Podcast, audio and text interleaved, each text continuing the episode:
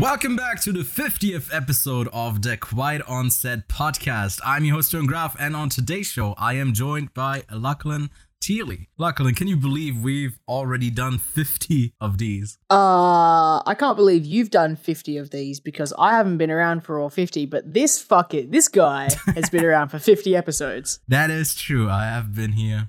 Um, the, the tried and true statement is what it's called of this podcast, I guess. I am the main host after all, but I'm sure you've been here for like half of them at least. Probably more than that. Yeah, uh, I would say at least 60%, but I, I can't say that I'm at, you know, you, you're sitting at at least a 99% attendance rating. Yes, yes. I might have gone off on a pee pee break for like half an episode or something Mhm. like that. That's where the difference comes in in the percentage. I mean, a couple more of these, and I'm, I mean, this podcast is ready for early retirement. Yeah, oh, exactly. We're No, coming up oh, in I'm- that I'm age, happy right? to. but uh yeah, coming up in today's show, we got reviews for movies from this year's South by Southwest Film Festival, as well as news about release date shifts in the Disney movie lineup, and our main topic of the week, Zack Snyder's Justice League. But before we get into the show, be sure to join our Discord server. We do monthly film raffles over there, as well as a new bi-weekly film club. This week's film will be 1933's King Kong. So come on in and be a part of our community. Uh, we also have a Patreon with lots of fun benefits like a monthly bonus show. So uh, if you'd like to support us even more, head on over there and become a first AD for just two bucks a month. But enough with the shilling. Let's get into the news, Lachlan.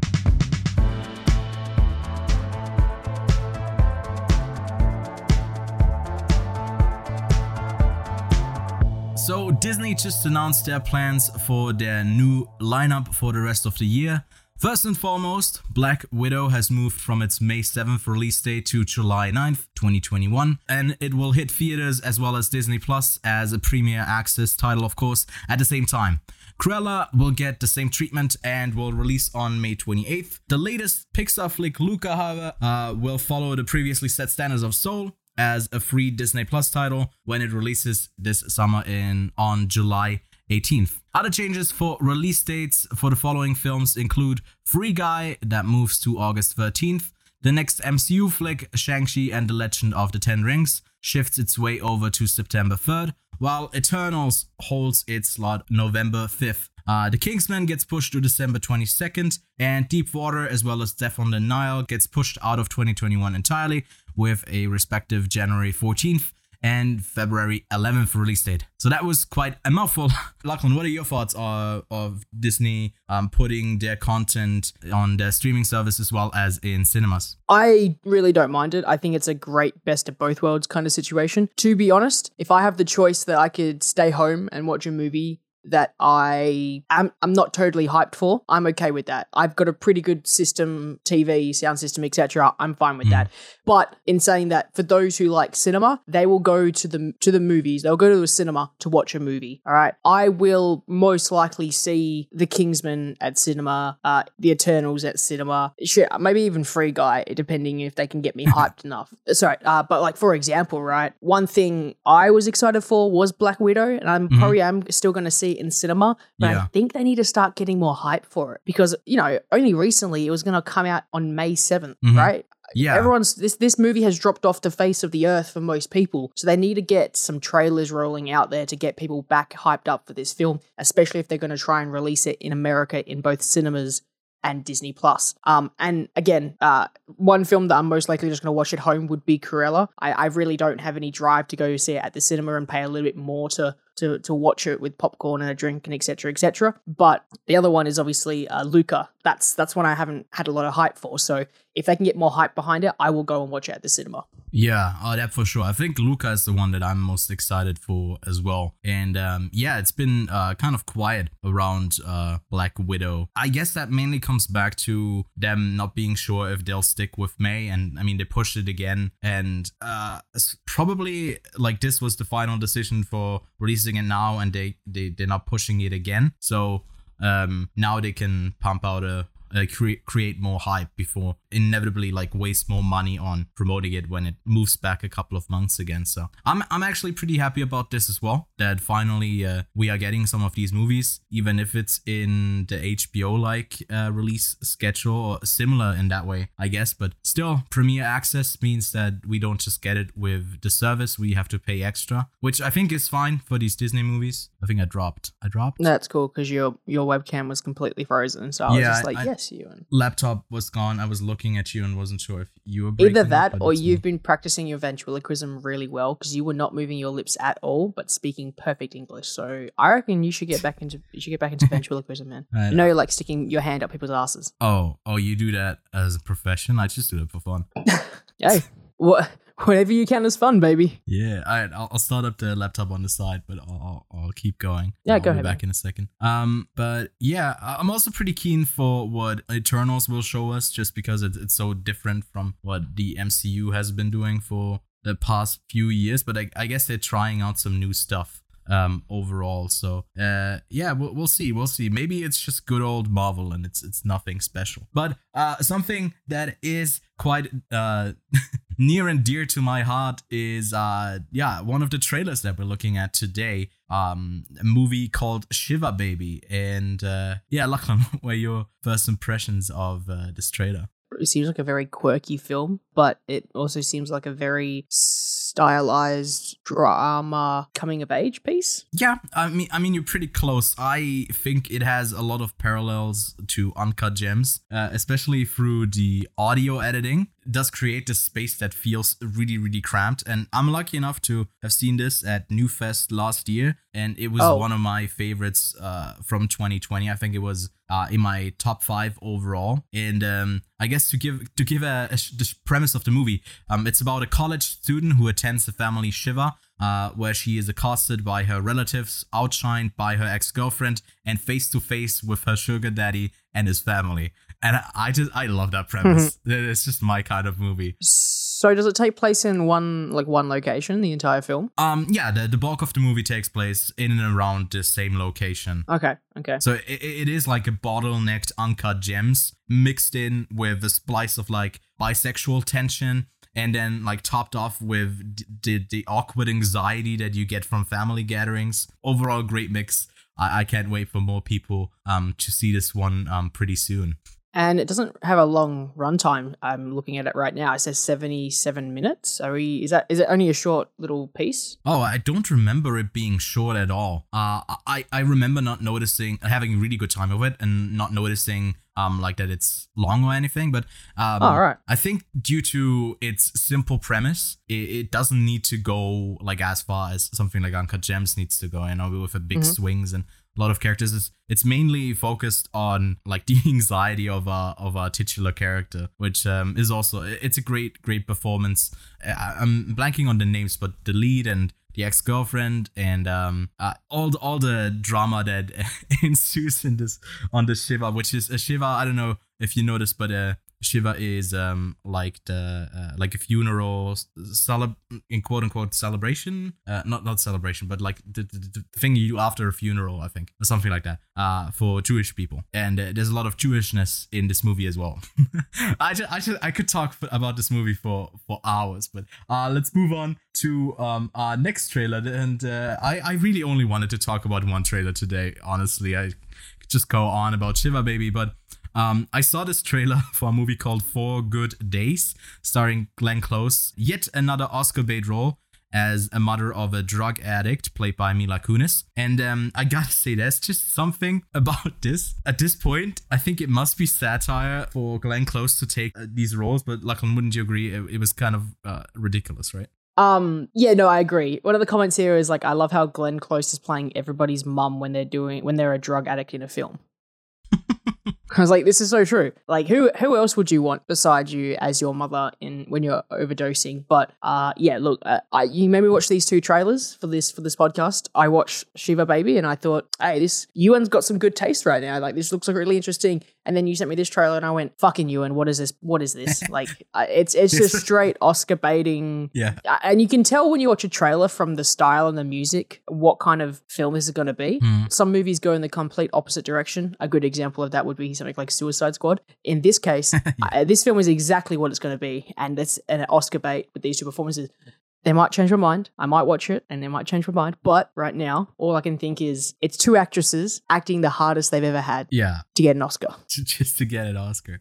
I, I assume probably Mila Kunis hasn't been nominated um ever for for like an Oscar or anything, but Glenn Close, I think this year is like her seventh time or something like that. So uh yeah, she might snag up for an Oscar for like any movie at this point. I mean, she got one for Hillbilly Elegy, and I think what tells me that this movie is also they don't like that they don't have a lot of confidence in this is also that they are releasing this um at the uh, pretty soon I think in a couple of months even um I forgot to put down the release date but it's not like a fall release or anything they don't have confidence for it to be like uh an Oscar contender later in the year anyways let's have a look at this week's new releases hopefully uh punching its way into the box office is nobody um there's a dad joke here, but um, I'll refrain myself from making it. Although, like every fiber of my body is working against it right now.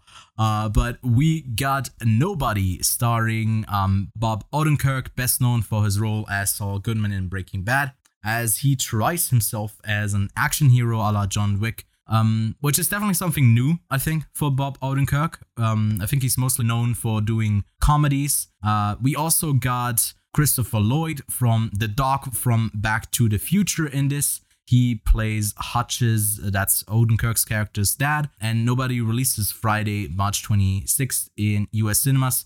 And um, due to the Universal deal with AMC, it will have a shortened cinema only run, and after 17 days, uh, it is allowed to release on VOD. So it will probably come out on VOD sometime mid-April. And I guess I forgot to say the premise, but it's uh, Hutch Mansell, a suburban dad, overlooked husband, nothing neighbor, and nobody. When two thieves break into his home one night, Hutch's unknown, long simmering rage is ignited and propels him on a brutal path that will uncover dark secrets he fought to leave behind. Yeah, Lachlan, are you excited for Nobody?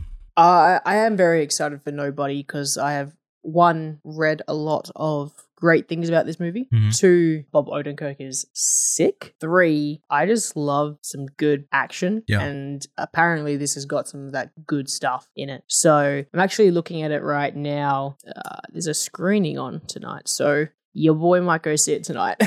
Wait, you already have it there. It's it's crazy. You told me this earlier about the next movie that I'm talking about that that like releases tomorrow for you as well. I don't know. Like they they, they always say Australia is ahead of time. They can tell the future. La la la. But you get movies days days before we even know they exist at this point. I think this one, this might just be a preview screening, like because Oh, I think it releases next week. But there could be still some. Oh no no! It comes out this Friday, but I'm surprised that I guess I guess it's an early screening Yeah. on Wednesday. Yeah, we'll see. I mean, I I have no um no way of watching it uh before it it comes out on VOD because once again it has to be mentioned uh, cinemas in Switzerland uh, remain closed and uh, new ruling will they, they'll talk about it uh, I think mid-April again. Well, this when this movie will come out on VOD anyways, but uh, maybe it will be uh, your review next time where, where you get to talk about a movie from 2021. now, uh, the next movie that I wanted to mention releases uh, not this Friday, but on the Wednesday after. But if you're in Australia, I guess it also releases tomorrow. Well, I guess it already has released by the time. Uh, anyways, I'm catching myself in a loop here. Uh, it's Godzilla versus King Kong, and it's available to HBO Max subscribers on March 31st. And it sees the two cultural icons, Godzilla versus King Kong, um, box it out for good. And uh, yeah, I'm pretty keen for this one. Um, Lachlan, what do you think? on the same boat, man. Uh, different boat to King Kong coming over to America, but uh, the same boat. I I am very keen for this, even though I consider myself a movie nerd. Uh, I do like my simple, slow drama pieces. Slow is funny because we just watched uh, Justice League, which is four hours long. Um, but You get me a big ape and a big lizard. Uh, they go fisticuffs. I'm fucking in, bro. I'm in. I, just- I'm all in. Yeah, are, are you more of a Godzilla person or like more of a King Kong? Who are you rooting for? Look, if uh, because last time I saw King Kong, he was like a teenager. I'm Mhm. kind of like he's like the underdog because he's he's young. Godzilla has been around for a while. Mhm. Um, I mean, no, I mean equally the same length, I guess.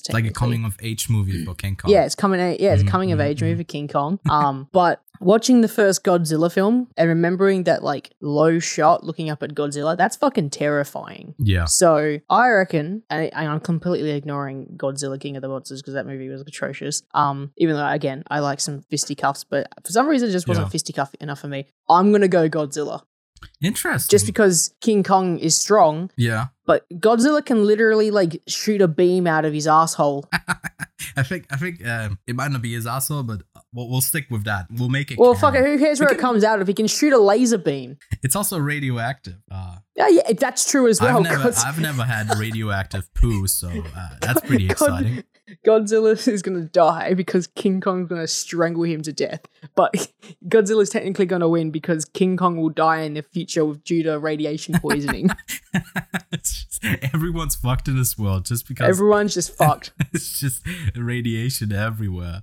Uh, but yeah, pretty keen for this one. I mean, we're also doing our roll that again next week on the original King Kong. Pretty excited to check that one out. Uh, think we haven't have never done a roll that again on a movie from the 30s, so it will definitely be really different from um, the other stuff that we've been doing. But uh, anyways, let's move on to what we've been watching.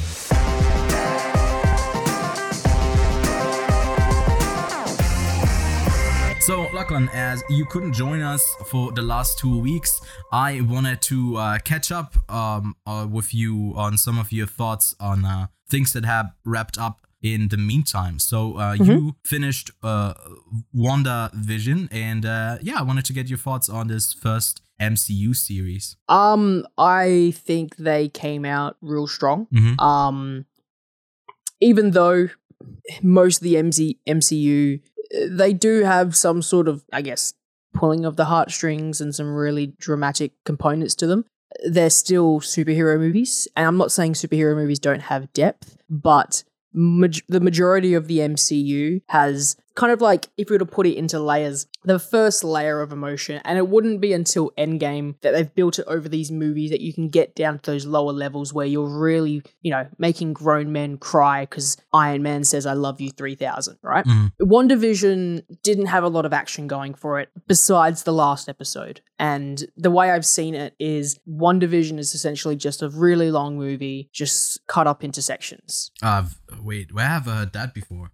Huh. Huh. Yeah, I can't think of I it. do No, not know. co- Can't think of another movie that would have been separated up into sections because it's so long. I don't know. I don't know. Um. So yeah, no. Look, WandaVision, in my opinion, was really awesome. And Mhm. spoiler alert, I think it's better already than the first episode of Falcon and Winter Soldier. Um. I Okay. don't think that came out and it was that strong of first episode. Um. But again, I, I, when WandaVision opened, I kind of wasn't vibing with it at the start. Things can grow. It's only the first episode, and I'm Yeah. comparing a first episode of one series to a complete season of another. So it's very unfair. Um, WandaVision though was awesome. It added a lot of character depth to Wanda, which is why I hope what all these TV shows do for both Falcon, Winter Soldier. They've already done it for Wanda, and they do it for Loki. Um, I can't think of any of the other ones that are coming out. I think those are the big three, really. Uh, for now, yeah. I think later in the year Yeah. we got Hawkeye. Uh, Yeah, Hawkeye yeah, uh, and stuff like that. stuff. Mhm. What I really want is that these series focus on this character and they give that character a bit more depth. Now, Loki, he already has a bit of depth. His kind of arc in the MCU is kind of finished.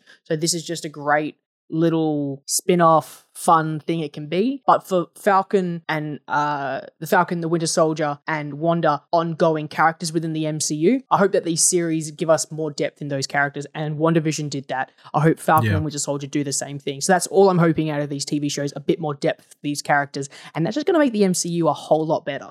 Yeah, and I think that's kind of the the way that the MCU has been going about. I think you you mentioned that uh, you built those emotional connections to these characters and the emotional depth through the standalone films or I guess what they've now become more of like smaller crossovers, and then you get some to some big moment like Endgame. Essentially, I don't think these movies here do a lot different than these standalone films. It just builds a, a little bit more depth um for these characters. But yeah, so I guess I guess let's talk about Falcon and the Winter Soldier. Do you have anything else um, more to say about the the pilot? Um, I just don't think the pilot had a very strong opening. It, it might be a bit biased, as I said before. It's like I'm comparing the whole of WandaVision, the whole eight episodes, eight Mm. episodes, yeah, eight episodes, nine episodes, nine, yeah, nine episodes, whatever it is. Mm. I, I just remember it wasn't ten, and I'm like, why can't we just get the ten? it is a Um, pretty weird, yeah. right? It's like the last couple episodes, like last couple seasons of Game of Thrones, where they had like six episodes or like three episodes. It's like, fuck, why can't you just have like ten episodes? Uh, anyway, I'm comparing the whole first season or the limited series of WandaVision to the first episode of Falcon, so it's completely unfair. Mhm. Falcon and the Winter Soldier, in comparison to the opening of WandaVision, One Division had a really cool style going for it, and it, and it still did throughout the entire series. Each episode was a different genre. It was awesome. That was great for people who you know really like what you can do with movies and TV shows and give it this Mhm. style and this feeling, and you know you can muck around with the audio and the look of the uh, visual side of it and get this awesome feeling out of it. And that's what WandaVision did really well. Unfortunately, Falcon and Winter Soldier don't do that. But again, I've thought about it a bit more, and obviously this is taking place currently, like like where the MCU is now, this phase four. And so, so does WandaVision, but WandaVision was like a own little bubble essentially. Yeah. Falcon and Winter Soldier, as like a first episode, it didn't really. I, I don't really know where they want to go with this. I understand that the idea is we need to get a new Captain America, and i- is it? Are they trying? Is it like? Is it a bad thing that we don't have a Captain America? Obviously, it Mhm. is to, to America in this in this in this world, but I, the Fal- doesn't seem to care. Falcon doesn't seem to care. Yeah. Bucky seems to be doing his own thing, which, by the way, if the US government is paying for Bucky's therapist, why do they send him to such a shit therapist? Maybe it says something about the, the, the US uh, medical system. Just uh But again, that was one of the only cool little things I liked about the first episode. Uh, that f- opening fight sequence was kind of fun. I, I, Mm, Again, we haven't really had a lot of f- like in-air flight battles with like Rhodey and Falcon and Yeah. Iron Man and Vision and stuff like that. That would be awesome. So having that, you know, Falcon flying in and through out of helicopters was sick. yeah, it was Um, really sick, yeah. the introduction to Bucky in the therapist being this brutally m- murder crazy assassin, Mhm. and then he's sitting down behind this beautiful picture of a forest. I was like, that's funny. That that, that is funny and smart. Yeah. But that was the only kind of thing that I liked about it. Other than that, yeah. Uh, they did a cool couple things that I've always thought about, like how do superheroes get paid? I guess they don't, but I mean, surely they would. Like, surely they compensated for something. Yeah, Um, especially I if they not. are employed by uh, Stark, especially. But I guess uh, Falcon is more on Captain America's side of things from like Mm. the split from Civil War. So I guess there could be some issues there. But yeah, uh, I, I just I just think that um, it has really some uh, strong parallels to the second uh, Captain America film, which was one of my favorites from the MCU overall. And Okay. um, Okay. so I'm just looking for like some gritty political drama. Um, the only thing that I'm concerned about is that that with these shows like WandaVision, I don't think uh like spoiler alert for that one that we left off at a uniquely different place from where we started. I think we kind of like clean slate uh, despite the depth added to the characters. And here it could be okay at the end of End- Endgame, uh, Falcon gets the shield and uh Cap says, "Okay, you're the next Captain America." In a sense, um, he doesn't want it. It, it- basically, it's like it it feels like it could be uh, the first act of a movie with like a reluctant hero, and the end Mhm. of the series could just be him taking up the mantle. But I mean, Yep. uh, um, the the six episodes overall, they're a bit longer. I think they're like 40, 45 minutes. Um, Yeah, yeah. So I think we'll get straight to the point um, as well in the in the story, and I'm I'm pretty excited for this one actually, a bit more than um, I guess I was for WandaVision. No, yeah, and look, I, I, I can, I completely agree with you. I think that this story already seems to be affecting where the MCU would go, or at least for this character, because all we really got for Wanda was this, you know, I guess seven days, was it? Like, that how, is that how long the fucking season was? Like seven days of her life. Mhm. Um, and I guess she's now a more powerful superhero, and we guess we know that she's one of the most powerful superheroes in this in this universe. And I guess it's not not really sure if she's still a hero. Right. If Yeah, if- yeah, right? true. That is also. I think they could have played a bit more with that in the, in the show, but that's up in the air as well. And obviously, we should. I, I think we should point out that obviously, uh, WandaVision was affected by COVID nineteen Yeah. restrictions Mhm. and filming. True. Uh, I, they had to do some rewrite rewrites of the uh, the ending. Um, so look, we take it for what it is. Hey, f- fuck it. That's WandaVision done. Falcon and Winter Soldier's up next. I guess we'll talk about each episode as it comes out, and then at the end we'll say whether we like it or not, and then we get worried about Loki.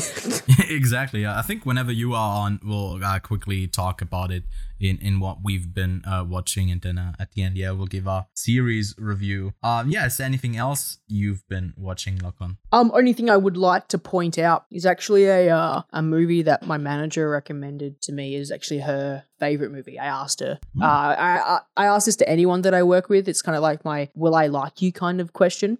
Um, by asking them what their favorite Yeah. movie is. The movie that uh, she gave me was um, it was uh, His Girl Friday. Yeah, so His Girl Friday, directed by Howard Hawks, stars um from the 1940s Cary Grant and Rosalind Russell. Um, essentially, what stuck out to me straight away about this film is that unlike other films from this period, uh, the main character is a very strong female reporter, and Okay. that's the first thing that stuck out to me. I was like, not a lot of characters in this in this period of film uh, who were female had this kind of power over uh, I guess a man. And it straight away opens up because uh, the two main characters uh, Hildy and uh, Hildy and Walter Burns Walter Burns being uh, these two were being married Walter Burns being the boss of her technically running this newspaper. She was a reporter they've split she's basically telling him that he's she's moving on blah blah blah and he's he, he's trying to pull her back but she's not having a single thing of it. Anyway the story ends up revolving around this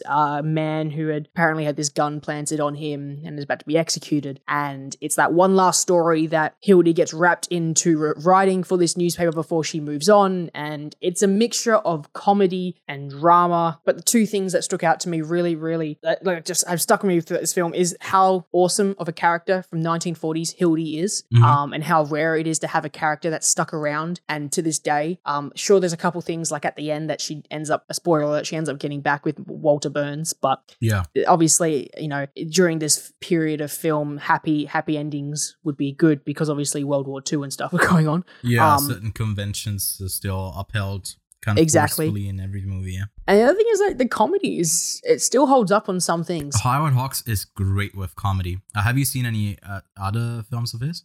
Um, unfortunately, not. This is a period of film that I haven't really watched a lot of, and it's Hey, because they don't age that well. Yeah. Unfortunately for me, um, I know he's worked with John Wayne in the past, um, on a, a Uh, couple things. Wait, was it what was it? Red River? Is that John Wayne? Yeah, Red River Yeah, is John Wayne. yeah. Um, I can't think of any other ones right. now. Which, uh, it would be an insult to my family if I didn't watch John Wayne films. So, at some point Yeah. in this year, I am hoping to sit down with my dad and watch some John Wayne films as like a little father son bonding thing. Mhm. But other than that, yeah, I, I would have. Uh, I haven't really seen a lot from this period, and, and mainly it's because most of the films that I watch haven't aged that well, and you know it's hard to watch films that don't age True. really well. Yeah, and it, there's not there's not much that you can change about them like technically to make them more appealing. It's more like the story structure and maybe even the acting and stuff like that.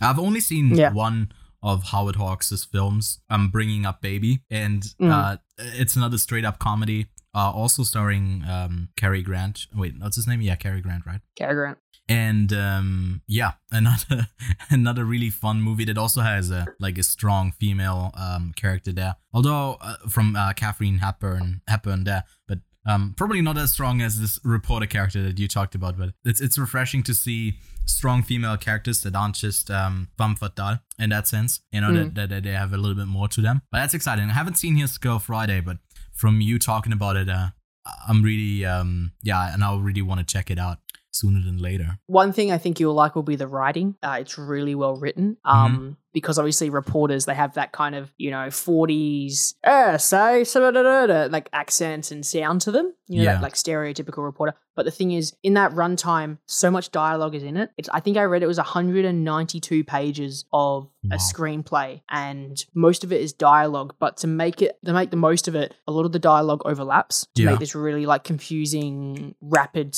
writing kind of style. So I think you might like that. You might hate it. I'm not saying that you're going to like it, but I really enjoyed the film for a film made in the 40s with overlapping dialogue. Most of the time, it will be me speak, then you speak, then me speak, then you speak, and no overlapping, or it's edited out during the edit. But this is done in a different way, so it's it's really cool. It is really cool, yeah. And um, I- think I've heard of uh, Ben Hecht, Hecht before. Uh, he's the director, uh, not the director. He's the um screenwriter for this, and I, saw that it's it's based on a play from 1928 Yeah. called The Front Page. So it was it was based on a play, and you can see that in the film as well. A lot of it is Mhm. obviously one direction, and it's kind of like a set in there. They don't really break that 180 that's my degree rule, which obviously. So it's it's stylized like that. The blocking's like Yeah. that. It's really cool. One thing I would say is that I read this as well. Um, originally Hildy wasn't a woman; it was a man, and Hmm. he was at like a at like a dinner and read the screenplay out, and either he did or someone else recommended to make it a woman, and then that stuck. So,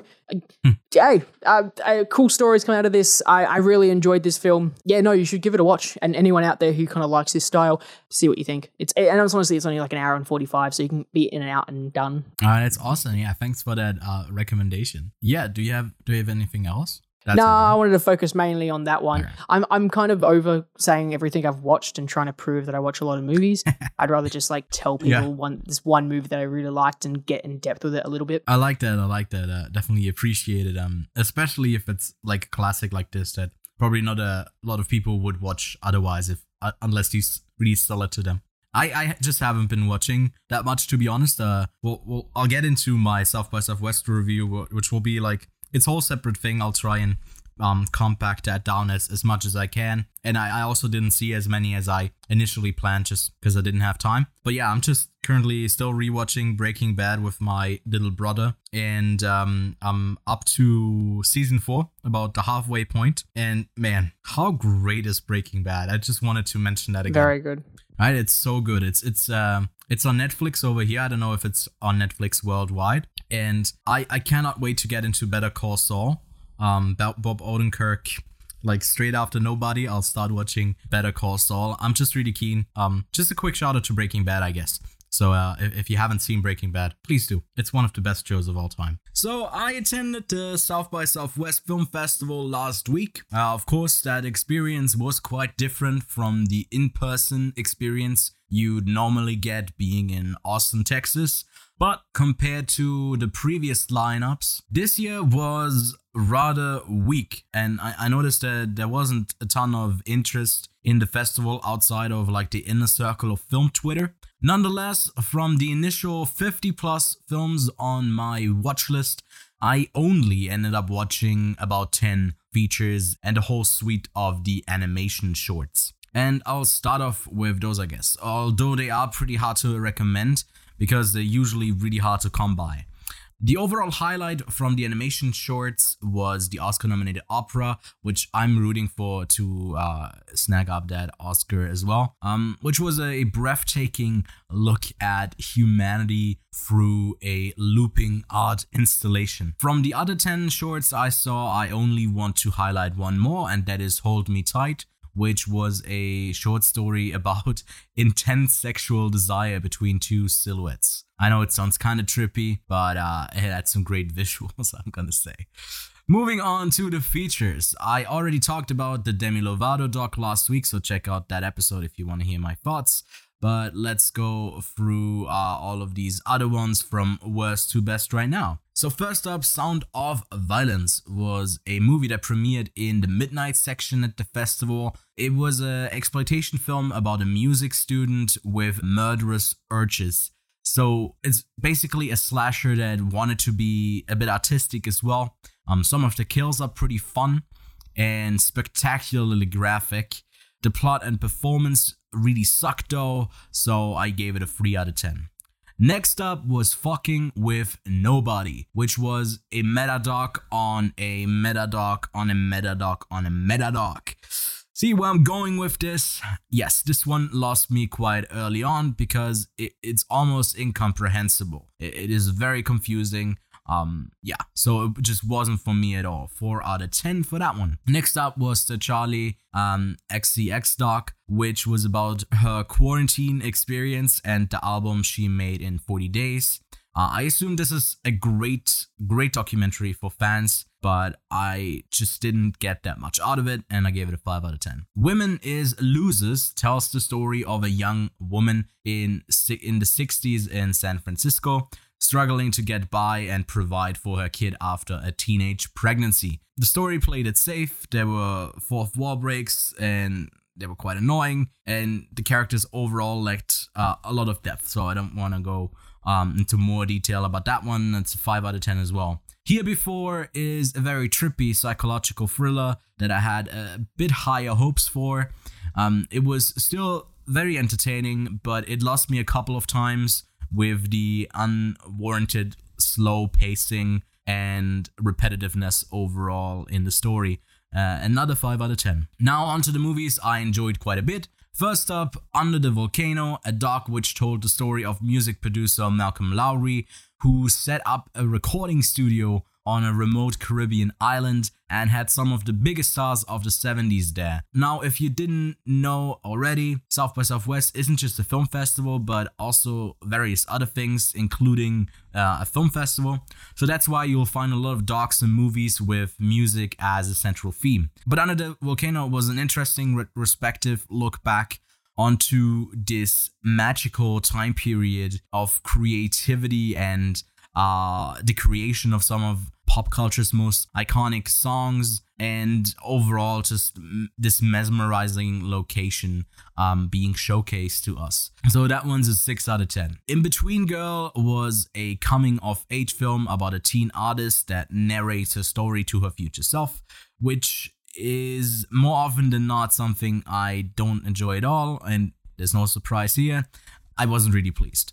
Apart from the mediocre acting, the story at its core had heart, although it wasn't anything new overall. But but that can be forgiven um, through a fast-moving plot and generally good characters. So six out of ten. Ninjababy was a really pleasant surprise from Norway about the 23-year-old Rakel, who got the not so pleasant surprise of being six months pregnant without realizing it. This movie is uh, very quirky, has hand drawn animation of internalized dialogue um, between Rakel and her unborn baby, and was overall the funniest film I caught at the fest. Another 6 out of 10. Swan Song starred Udo Kier as a queer retired hairdresser on a journey to style a dead woman's hair. This movie was such a delight. It made me laugh, cry, and think, so it hit home everywhere it could for me uh, to consider it an enjoyable experience. I used to watch this show called Vier gegen Z or Four Against Z in English, in which Udo Kier was at the bad guy. So I'm always keen uh, whenever I see him pop up uh, in any films I'm watching. Overall, 7 out of 10, definitely would recommend. Now, on to the final film from South by Southwest. Of course, it's the school shooter movie again, like my favorite from Sundance. Well, the Fallout managed to be so damn captivating and gut wrenchingly honest that I just couldn't help myself from putting it at the top spot. As the title already hints at, um, this movie deals with more of the fallout uh, of what the psychiatrist in the movie calls the incident, and through that, a raw look at what a teenager would go through in this scenario. It creates so many believable characters while still balancing how to respectfully tackle a sensitive topic like this. I cried multiple times, especially uh, a moment between Vada, played by Jenna Ortega, and her little sister. That was so so very touching. Um, go check this one out when it comes out. Universal picked it up, so uh, it probably will get uh, a big major release, which isn't guaranteed for a lot of these movies that I just talked about because some of them um, end kind of their run at festivals and never get picked up. But overall, this was a 8 out of 10 for me. All right, that wraps up what we've been watching. So now, before we get into today's main topic, um, many of you might be aware about the debacle of the infamous Pixar bracket, which has cursed this podcast very early into its run. Wait, where is this going? Where is this going? Sorry, sorry. Where is this going? That's all good. Because because not many people know about the the the infamous Disney or Pixar cut. Sorry, so I, I'm I'm a bit worried why we're bringing it up because we've had some bad issues with this thing, man. well, uh, that's why there's legends about it. No one really knows like where it comes from. Oh right, okay, okay. Neither do I. Well, legends say there were two separate versions of this quiet Pixar cut, filmed six months apart from each other. but neither ever got to see the light of day. Well, there's a chance that we will recover this lost bracket and it will be released after all. How, might you ask? Well, legend says, To whom the five starred apple befalleth, shall the answer to the ultimate Pixar movie be giveth. Yeah, no, f- thanks for your five star reviews on Apple Podcasts. Helps us out What a the? lot. F- How long did you spend on that, man? Uh, to be honest, two minutes last night at midnight, right before Right, sick. I fell asleep. But You're um, a poet. yeah, it's definitely co- grammatically correct and everything. But um, yeah, no. Uh, maybe at some point after Luca, maybe we'll give it another try. I mean, all good things are free, right? Uh, uh, There's a saying like that. But yeah, I guess it kind of ties into the Snyder Cut, which is uh, what we'll talk about right now.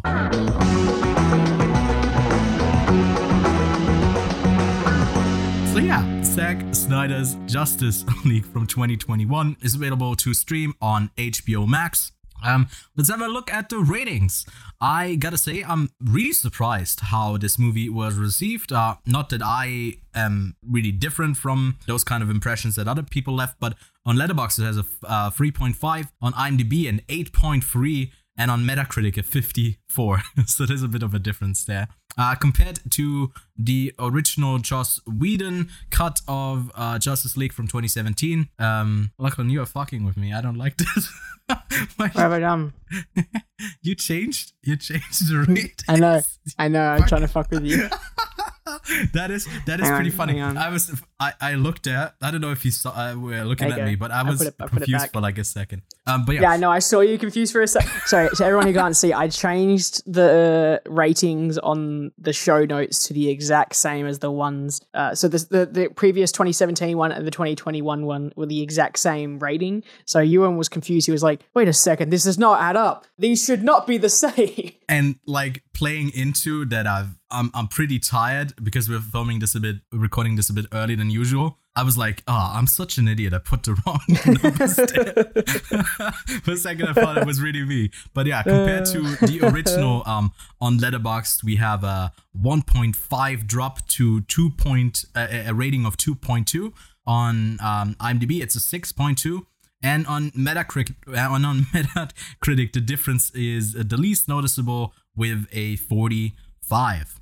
Um, this new version of Justice League reads in its logline Determined to ensure Superman's ultimate sacrifice was not in vain, Bruce Wayne aligns forces with Diana Prince with plans to recru- recruit a team of metahumans to protect the world from an approaching threat of catastrophic proportions. Ah, that's quite a shitty logline, to be honest. Um, but at least the, the film improved. But uh, we'll talk non spoilers for now. We'll get into our spoiler thoughts later in the show. Uh, but Lachlan, first up, do you think this is better the, than the original theatrical version? yes. But but it's also two hours longer.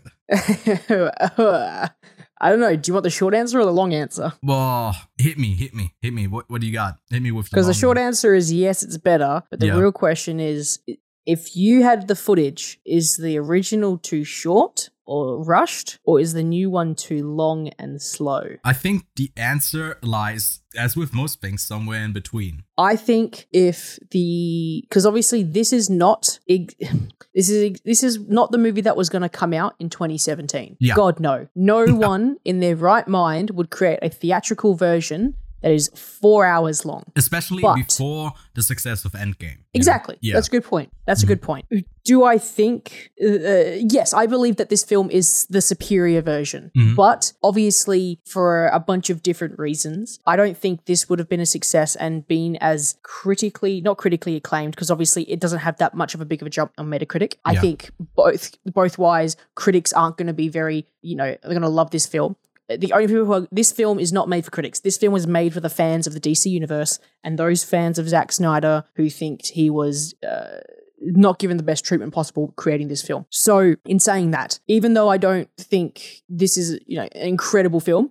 Because of the context behind it, I think this is a fucking wicked film. It's awesome, and I'm so glad that it was actually brought to us and made. Yeah, I, I do agree with you there. I think that from what it sets out to do, it definitely delivers. It, it doubles down on um, the fan service aspects that were kind of left out of the uh, the story. A, a lot of um, extra time and depth given to some of the characters who were straight up like cut out of the the other version. What Joss Whedon did was uh, try to cut it down almost too much, and we we both uh, watched the new version and then we also rewatched the 2017 version um, today. And i think to me the, the biggest difference is just that a lot of moments are just extended and uh, you just get more of these same moments that you've already gotten. Um, because i think that the moments that at least kind of worked in the 2017 cut are also in here just because Zack Snyder did all the stuff that actually worked and pretty much everything that Joss Whedon added was uh was not really good, you know? Uh, it was comedic or it was it, it was either something of comedic timing or it was something that didn't really necessarily added to the plot but added to maybe another joke or something Exactly, or maybe yeah. an extra shot here or there it doesn't add to the story it's just an extra shot that he added the majority of the bones had already been done it was Mhm. just you know the the funny bone that had to be added in by joss yeah, and not to say that uh that Zack Snyder's version isn't isn't funny. I think there's um, quite a few jokes, uh, even in this version, um, coming from mostly uh, Flash, I'd say, that uh, stick the landing. Some also miss it, but it, it's not that Joss Whedon typical like quippiness that we are maybe more used to from um, the MCU that we get. Overall, Lachlan, do you think it was worth it that we for years these fans pushed for this and then they got it? That's maybe a whole different thing in, in itself with social media and everything. But yeah, who do you think this movie is for? This four hour movie? We've I guess we've already touched on it, right? it's, pretty for the obvious It is Yeah. for the fans. And i think the numbers say that 3.5 on letterboxd 8.3 on imdb down from or up from 2.2 and 6.2 respectively including metacritic rising almost 10 points up. This is for those people who were very excited because obviously before the mcu and the dceu comic books had their fans and Mhm. there wasn't really like a marvel and dc side people liked the majority i mean some people preferred obviously marvel over dc but Yeah. I mean, most people have a fan, like a favorite superhero, or maybe top three superheroes, and most of them before uh, before these movies were swinging swinging between the two. Like I know for a fact that before all of like, like even before the DCEU existed, I still had Batman highly rated on my favorite superheroes. Right? Um, and I mean, and I mean, number one for me is is Iron Man. Number two is is Batman, and they're both equal in terms of they don't have superpowers; they just make their suits. That's what I think a superhero is cool for. Being rich. Being rich, like yeah. the real superheroes in Like a real superhero. Although So, they yeah, look no, more look- like uh, Jesse Eisenberg, this mix of uh, like Luthor in the real world. Uh, yeah, but but anyway, sorry. I know it's fine. Um, you, you're right. They do look like Jesse Eisenbergs or like super skinny white dudes. no, this movie is for those who are fans of this and also those of fans of Zack Snyder. And I know Zack Snyder can do superhero films. Yeah, especially comic book adaptations. You know, that's kind of his thing. I'm just glad this exists. The other thing is, I, I think this is a good wake up call for Warner Bros. Like, like give some give directors creative freedom at your studio because Mhm. that is how Marvel has got their success. Yeah, Start, they started off they started off pretty safe, you know, they started off pretty safe, and then they started experimenting, and that's where the MCU got a bit more color and made it a bit more fun. And I don't think without those risks that I think a good example, Guardians of the Galaxy, um, um, took, we wouldn't have films like Black Panther, Doctor Strange, these obviously th- these genre bending, not completely genre bending, but changing of what the MCU could be. And that's where Yeah. I think this could have gone. And a great example of that, obviously, is Shazam. Shazam had its own style and everything going for it, Mhm. but it's nothing, there's nothing else now. But with Shazam, they didn't really take it anywhere else, getting other films coming out and pumping them out. This is, I think, where this film, if this film was part of canon, like canon for DCEU, I would be very, very excited where it's heading. Hmm, interesting. Yeah, I wanted to touch on that later when we talk a bit more about the spoilers of stuff that we actually get. We'll we'll hold off on that, but um, uh, remind me if I forget. But uh, is there anything else we wanted to talk about before we get into spoilers? Nothing, but I should warn the audience that it's, this is a four hour podcast. yes, we'll talk about every single minute of the Snyder Cut. This is where this is going. beat by beat. every every single beat, every single well, uh, even maybe sometimes we even rewind and we'll do a scene Yeah. again. Mm, so it might be even exactly. over four hours, maybe four Yeah. hours and two minutes, roughly. I'd say, but uh, we're yeah, going to speak like this. yes, we are perceiving the world as uh as uh, Barry Allen would as the Flash. Just everything Yes. kind of slowed down. Now, whether you don't care about this four-hour-long movie or you've seen it already, uh, well, be warned. We'll talk about spoilers now. Um, all right. So I'd say generally, I think a good starting off point for us to talk about. There's so much to talk about, but to start off, talking about our favorite moments overall. Okay, you want to go first? Well, this happens pretty late into the movie, uh, and it is after uh, the heroes, the Justice League, they try to uh, get Cyborg into the mother box and reverse some stuff, and uh, huge fights and whatever ensues, but then they fail, and Earth Yeah, gets wiped out essentially, and Flash has to reverse time and and run back, and I think that was just visually one of uh, the best comic book scenes that I've ever seen. I think it, it was it was really fun to look at, and I remember because Lachlan and I uh, watched this together, we were both kind of gasping, and then we were like, "What?"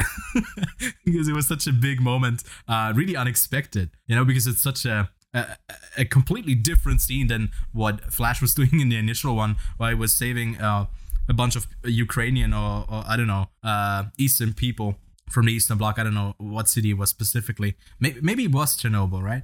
But uh, yeah, he was just running around saving people. But here he got a really sick moment um, all to himself. Maybe even setting out, setting up um, some kind of multiverse right uh, right later on, and maybe even Flashpoint paradox, and a lot of cool things that uh, I think come from the Flash character, which. I'd say is one of my favorites from the DC, uh, from DC overall. But uh, yeah, that was my favorite moment. I think for me, because it, it was a very cool character introduction into the fight. It's right at the end, and there's probably a couple scenes that I'm probably f- forgetting about. But when when Steppenwolf goes to attack Cyborg Mhm. and is like for Darkseid and swings his axe, and Superman lands, it just like doesn't even affect him. And then Superman just Superman just goes not impressed, and then just beats the shit out of him. I was like, yeah, that was pretty funny. that that is a mixture of good comedy, good introduction into a fight, and Mhm. also not too overpowered. But Superman just does his little. Because I remember in the theatrical cut, you know how he like uses his uh, ice breath from very far away. Yeah, Yeah, and he and he freezes the axe. Well, he does the same thing here, but he kind of just like does it to just the side a little bit. It just goes like like a little, and then freezes the axe. I was like, that's a bit less over the top, but obviously just as effective kind of attack. So Mhm. I think that there was my favorite moment because again, it was another moment where I was like, yeah, sick. that was pretty sick. Not gonna lie, I was expecting um you'd mention the Fisher village and the woman smelling Aquaman's uh, oh, the shirt. sniffy sniffy of the, the shirt. sniffy yeah. sniffy shirt was pretty funny. I wouldn't say that's my favorite scene, but it's definitely one of the scenes where I went, hmm. Interesting. Can we get that again in slow motion? Hmm. Sensory overload. But uh yeah, I guess also let's move on to um the most notable changes from the original. And the most uh, obvious one, uh, right as you start the movie, you notice that oh, there's a different aspect ratio we move from a wider screen um, to a more narrow, almost box. I wanted to call it the Zack Snyder's uh, Justice Box League. Uh, Justice. No, wait. Um, wait. I didn't think this through. The box cut. Exactly. The box cut of Justice League. Uh, yeah. What did you think about this change? Did you did you like it? it? yeah. What which version did you prefer? Just from well, look ratio? to be exact, it goes from a 1.78 by one aspect ratio, which is close to obviously like a CinemaScope esque video or movie, yep. like a traditional movie. And mm-hmm. Zack Snyder's goes to a 1.33 by one aspect ratio, which makes it a square, or essentially four by three. Um, do I think what, what do I think of it? Uh I'm a sucker for it, man. I love my weird and wacky aspect ratios. This case, I actually think it benefits because there's less to look at and there's less to get distracted at, which means mm-hmm. you're constantly focused on what's going on. And it kind of helps because obviously it's four hours for you to stay focused on the film. If I yeah. was sitting there and watched a four hour film in wide cinema scope, there's so much detail I'm missing and I want to watch on screen. So I want to, you know, take as much of it in and I'm going to get tired. So yeah. being able to focus on a little, little, on like a little square, I'm happy. And actually, I think a lot of the shots benefit from it. I think the framing on some of the some of the uh, shots in comparison to the ones on the original look a lot better in four x three for some reason. Right? Yeah. I when what, sorry when I was watching um, the 2017 version again, um, I noticed that there were way more really close up, close, uh, well, close up, close up. My God, where is my brain going? But uh, in this version, it, it, it is almost always a bit more pulled back. Hmm. and um, it feels i guess that framing feels way more um, purposeful like there was an intent behind it rather than coverage as soon as we are like up in a hero's face and i think that like joss whedon especially on it looks like also shot somewhat different so to me, you can kind of tell that Zack Snyder, maybe it's the same footage, but it felt like he didn't have uh, his camera uh, all the way uh, up in the faces of all of his uh, his characters. And I, I, I, definitely like it way better, especially the look as well. I think uh, the the color grade is obviously kind of a, a toned down, uh, muted uh, world that it, that it tries to capture. That's not really that different from the 2017 version, but uh, it, it, kind of it, it just looks better, uh, I think, and especially towards the end, all the Chernobyl end fight stuff isn't like as orange, red, and all over the place. I think it, looks kind of neat. Uh, but yeah, did you did you like the color grade? Again, it's it's the Zack Snyder look. It's the desaturated, mm. uh, serious movie look. And I, I look for what the film is. I think this makes it work a lot better because it has the same. The original has the same issue as Suicide Squad, and it sucks that they, they still haven't learned from it that you get two directors and you get one director to try to do the complete opposite of the original vision and try to mash those two together. It's a clusterfuck of emotions and ideas. Mm-hmm. So that's why the original, I don't think, vibes pretty well because you've got this serious characters and yes, you've got comedic moments and you get, for fuck's sakes, you get Batman to do comic relief Batman is not a comic relief character. That's yeah. what the Joker's for. That's what that's the comic relief. Yeah. So that's where the original fucks up. So I think the color grade it looks awesome, and and, and I swear if they're doing this black, if the black and white edition exists, I'm watching it. I'm watching it. I'm watching it. it's great to know. Uh, that that is fun. I mean, I gotta say something that um this movie definitely had also more of, and which probably added to the four hour runtime was holy shit an overuse of slow motion. that, was, that was so much slow motion. And uh, it's also not the kind of slow motion that is used infrequently. I think every time it was used, I was like, oh, here's another slow moving action shot of a hero uh, with a song behind it. And dude, I, I gotta say, I didn't mind it too much. Uh, obviously, it was kind of, it, it was almost uh, satirical in its own right looking at it. I don't know if it's self aware from Snyder to do this this much but I, I just i just love it. It just gives like great images and something to like be riled up about looks cool and i guess that's that's all we want you know? I think i read the on ign this morning that like 10% of snyder's cut is in slow motion. Are you are you actually? I, yeah i think they said it was like 30 minutes so of the funny. film is in slow motion. Hang on i see if i can find it. One sec. Oh i love that. I'm trying to find it i'm scrolling through the thing okay here no here it is. 24 minutes and 7 seconds of Zack snyder's justice league were in slow motion or 10.35% of the film's total runtime. Uh that, i mean mean, has it, has a movie ever done that? so much slow motion? Uh, may- yeah, maybe it's called 300. Yeah, I was about to say any other Zack Snyder yeah, just Zack Snyder. He only rivals himself. Uh, it's his only opponent. Um, I also love that we get more shirtless Jason Momoa. Yeah. At some point, we kind of turned back to uh, New Moon Twilight kind of territory, where arguably way better looking than uh, the Jacob character there, but Jason Momoa kept taking his shirt off, and uh, I don't think we, I don't think we we uh, we mind at all. no, Actually, you know what? Because we, we, did record ourselves watching this as a just in case we needed to. I reckon as a as a little bonus for anyone, we could probably do a mash cut of all the times we goshed over fucking Jason Momoa taking his shirt off. That might be a real fun end tag. Or, can you? Uh, yeah. Can we just get a? Can we just get a? Uh, I might go through it and count how many times I goshed over it. I'll just quickly skim through the movie and put the time codes into the thing.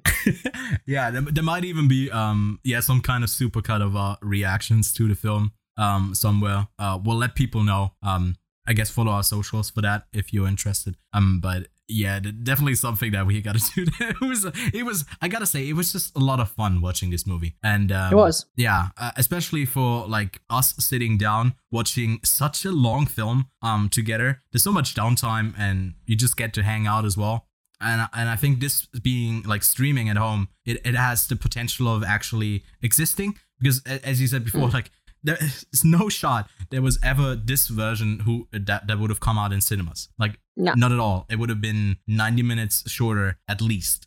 Um, so the potential of streaming services in the future, I wouldn't say just not just for like these uh, director cuts. Uh, like I think this is an extreme version of a director's cut. There, there aren't that many um, versions of like films that are so drastically different but uh, the potential of turning like a, a, movie that has a lot of bonus content into a, a mini series in sense? Because uh, we haven't touched on this but uh, it, it is it is split into six parts right? Or was it five? No it was six. Six chapters uh, most of them being like 30 minutes long. I think the last one being 45 and then another 25 for the epilogue. Uh, i mean great format. I don't think i want to get your thoughts on this but i don't think it plays well as a miniseries. Like if they would have split this up in separate episodes, maybe release them week by week or something like that, I don't think it would have worked that way. No, I don't. And uh, honestly, uh, I'm glad they didn't because yes, they could have easily cut it up into six section like six episodes, but they wouldn't have worked. And forced some new subscribers out of it for for HBO Max. So, yeah, because remember that like if it was a mini series, they have to have again an opening and an ending to each of those. It has to be some sort of arc. It just can't be six hour movie cut, sorry, four hour movie, cut it into six sections and then say, yeah, sick, there you go. Because remember, mm-hmm. the middle three chapters weren't that long. They were like, uh, what, yeah, like an hour, not even like a, I think they're all like 30 minutes, minutes yeah. 30 yeah, minutes each. Right. And then the last part is 45. Part, chapter six is 45. So there would yeah. be weird time lengths. So mm. no, this wouldn't have worked as a miniseries. I completely agree with you. But it could have, it could have been like there is a, there is an, there's an edit and a cut that exists that it could make of a miniseries. Yeah. Yeah, I, but I'd agree. not this edit. Release the miniseries. Re- release the Snyder miniseries cut. I dare you. because this has happened, every single movie that's ever had like a cut that didn't like hasn't come out yet, people are wanting now. Oh, like, yeah. like Especially David release Ayer. this, release the David Ayer Suicide yeah. Squad cut, or fucking release the wait, what's the um? I can't think of the movie now. Fuck. Patty Jenkins. Oh, um, what movie are you thinking of? Uh, release the R-rated Mrs. Doubtfire cut. like. yes. oh. Release the real X-rated Fifty Shades of Grey cut it just links you to a porn site. or like I, I, saw I saw like uh I don't know if it was real or not. I might be dreaming, but like I, I read that the Russo brothers aren't totally opposed to doing a six hour cut of Endgame. And now I'm thinking, like six hours. Like if it's Infinity War and Endgame mashed together, that's cool. Yeah. But if it's you know if it's two and a half hour, three hour End uh, Infinity War plus a six hour Endgame Uh, Endgame, Endgame wasn't that complicated. Wait, but I bet you what that six hour edition would be so much better than the original. Like I bet I, I reckon it would be adding so much more depth, and you wouldn't be confused. On that they would, they would they would have a whole section, a whole chapter based on time travel. They're just explaining the whole time travel about to thing. say. hmm Because uh, otherwise, because of the time constraints, they had to say, "Ah, just don't think about the time travel." But in the six-hour version, they, Oh, yeah. they solved it. They solved the space-time continuum issue. Like Within those six hours, one hour is dedicated to a whole chapter, like a time chapter in a physics book. It's just like a little cutout. You know how at the start of this, at the start of the HBO, um, Zack Snyder sits down and says thank you. Yeah. Halfway through this six-hour end cut of Endgame, the Russo brothers sit down and do a fucking audio book of a, literally a physics textbook explaining time travel. and at the end, at the end, you do get Captain America, and there's also a cut that is just like 50 years long of him just Which is fucking the Living his 50-year life cut on- of Endgame where we follow Captain America. it's it's like a it's like a, a Simpsons kind of run of uh of just Captain America living out his life for like 50 seasons. Fucking hell. All right, uh, let's get back to uh, Justice League. So, uh, what did you think about the addition of Darkseid kind of stepping in as the big bad, um, kind of using Steppenwolf more as a marionette than, uh, yeah, him being his own villain? I would totally be cool if he did more action, but um Yeah, obviously he's the Thanos. He has the goons to attack. So I'm I'm okay with him being in here. I'm not okay with how underused he was, but obviously Zack Snyder's vision was he's not the bad guy in this. It is Steppenwolf, and that and then in the upcoming sequels he would have been used. Obviously they don't exist anymore. I don't know, man. Like, uh, I'm, I'm happy he's in it. I'm, I'm so glad he was because he's fucking terrifying and badass at the same time. yeah. But no, I, I, it, yeah, mixed, mixed feelings. Yeah, I, I mean, I, I enjoyed that there was uh, a little bit more of a drive behind Steppenwolf because I think that was one of the shortcomings of the 2017 version that he was just kind of there. And I think like the way that they uh, opened the film, is isn't that when Steppenwolf comes in uh, and fights the Amazonians, right? That's how. Was it? Sorry, say that again. the, the new one It's how the new one starts. Uh, he comes in, wants to steal the Oh mother yeah, box. he, he's like he's he, yeah. His literal introduction is like I'm. He like lands in in the Amazon's fucking mother box temple and goes, "I'll take this, thank you." Yeah, Bye." and in in the 2017 version, I think that happens like at the halfway, a half hour mark. And it is that scene of them fighting, and um, I I, I don't know the name of the Amazonian uh, leader, but her having kind of to leave behind her people in a temple, Mm. and it, it, it- there's a decision there that she has to make, and Yeah. it feels like a big moment, like them not cutting down, but like smashing the things that that holds the temple together, like the doors, just uh, Mm. shutting, and in the 2017 version, that is like a one minute scene yeah, and uh, it, it completely undersells. Like it's not like this character needs any depth, but uh, to feel the impact of of a villain like this is really important, and I think that it nails it in this opening.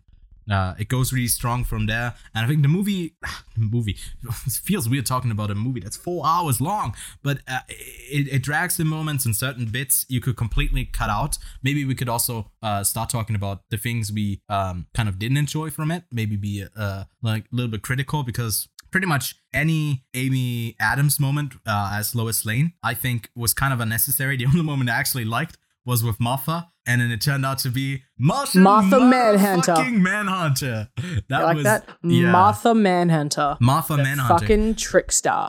Yeah, that, that it's definitely intentional that uh he was disguised disguised himself as Martha. That was that was a play on words there.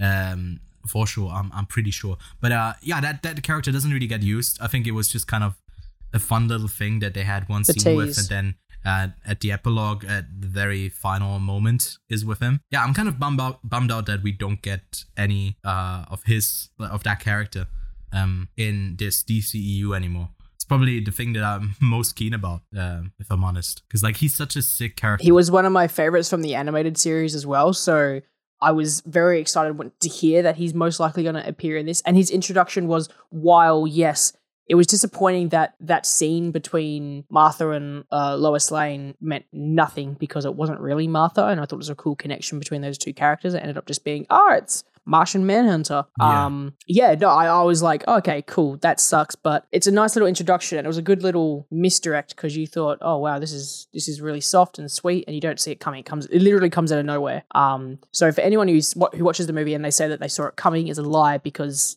they weren't really watching the movie then. Yeah, I know it, it, it, was not set up at all. It was kind of sprung onto you.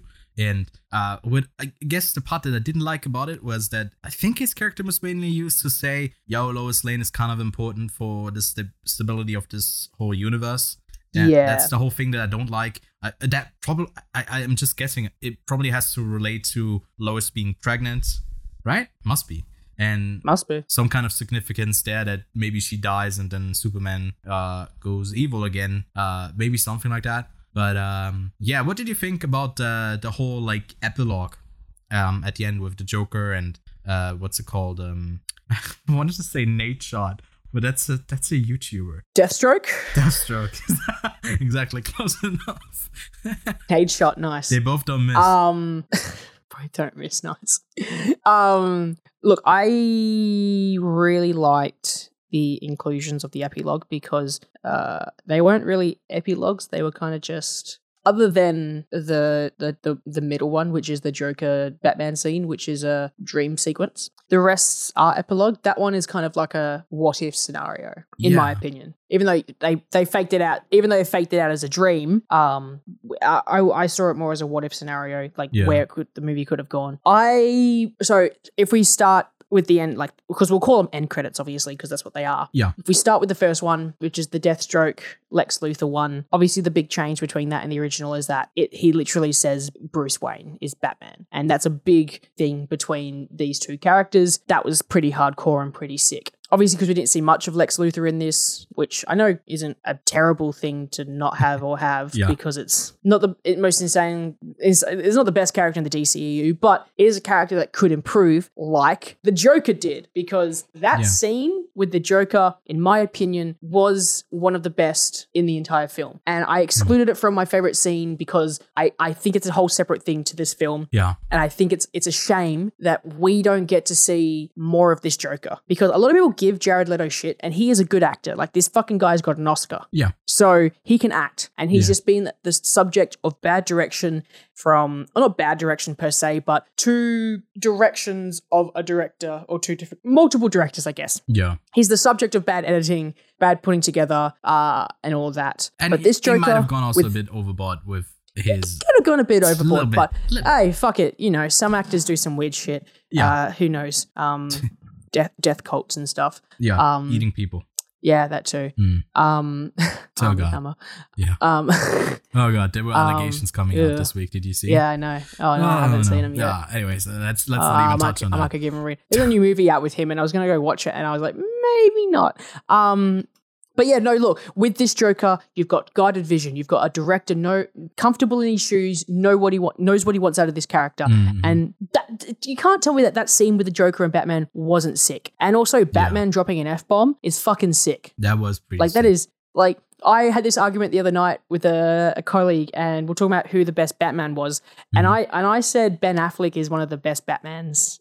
Um, for multiple Yeah. reasons, and you can see that in this film that he's really good. And I want to see the the fucking hardcore Batman and Joker. Fucking, ugh, I just want to see a solo Batman Joker film. That's all I want to see right now. Yeah, I mean, I'm almost kind of disappointed that uh, we are not getting to um, that Robin moment uh, that he references, like that the Joker moment, uh, the Joker references that moment that he killed um, uh, Jason. No, what's it called? But just the Robin uh, that kind of Batman took under his wing.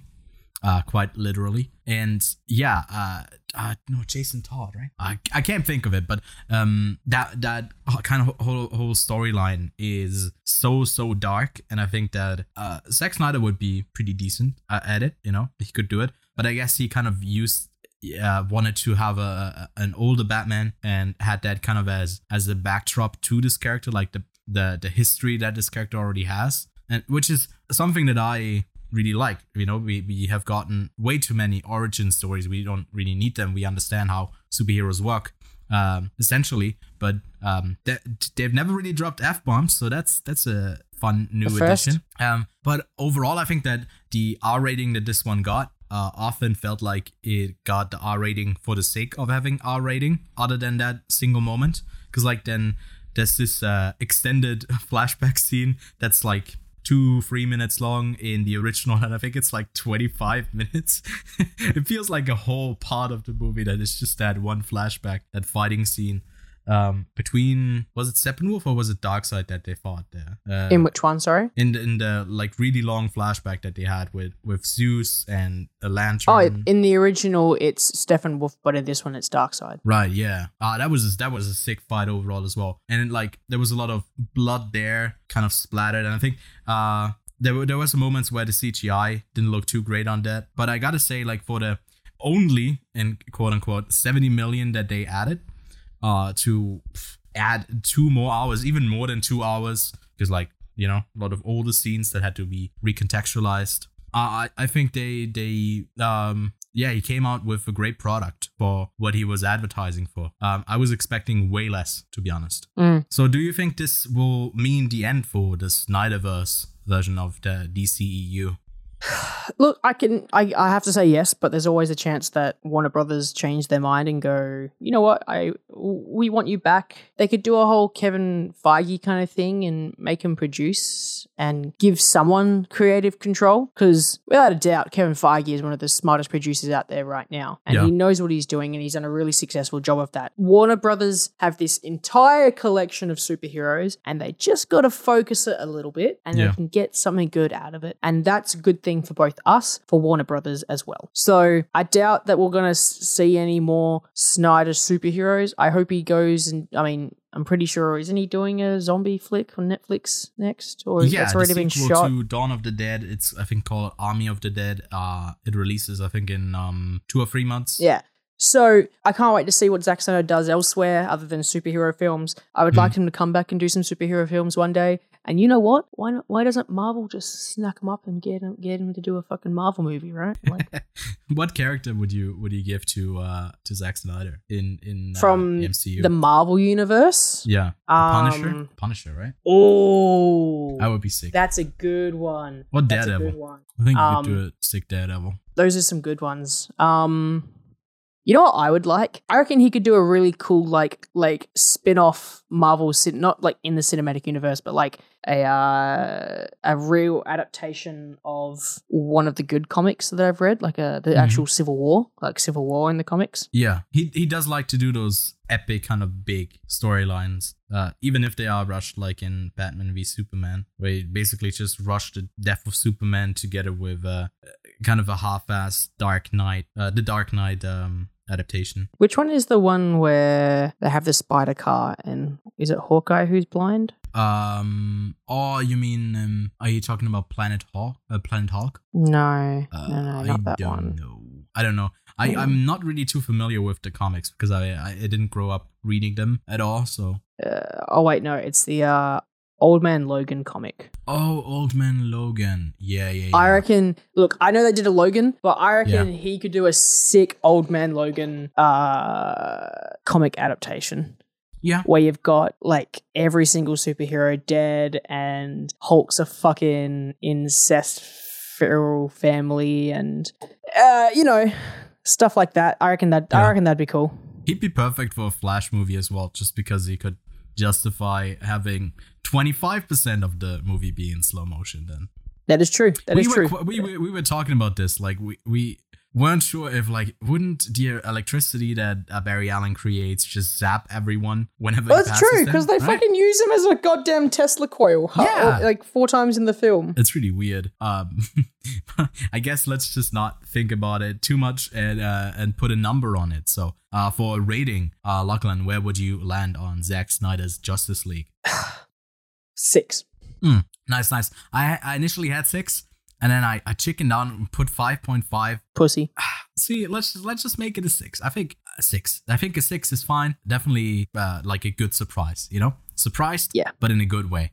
Um, but yeah, uh, that brings us to the end of today's show. Next week, we'll take a look at the 1993 King Kong. Um, you can join our public Discord to participate in the film club, uh, which will be King Kong this week. Um, we also have an upcoming raffle. We do those every month. You can also join our Patreon for two bucks a month. You become a first AD.